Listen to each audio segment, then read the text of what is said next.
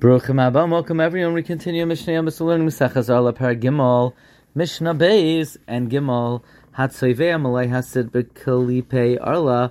One who dyes a length of a sit, a length of a sit is a space between the index finger and the middle finger when they're spread apart with the peel of Arla, Varagaveg, and he wove into a garment, and he and he doesn't know which thread it is. Rameir, Rameir says, Yidali Kabega, the garment has to be burned because he's getting hana from arla dye in the third bechachamim oimrim yala be'echad masayim. It could be batal in one in two hundred.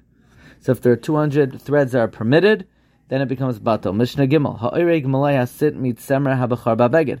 Someone who weaves into a garment a thread the length of a sit that was made from the forbidden wool of a bachar yidalik habeged. The garment has to be burnt.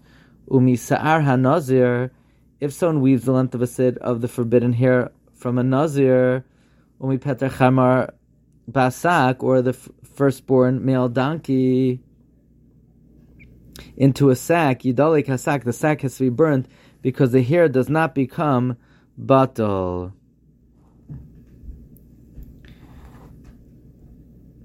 This goes like the Shita Rav who holds that the length of a sit does not become batal. Uva mukdashim, but if the forbidden threads are from animals that are hekdesh, mekach, and kosher, and they prohibit the garment in any amount, even less than a sit, because they have special kedusha, and they're not even bato on 200. Wishing everyone a wonderful day.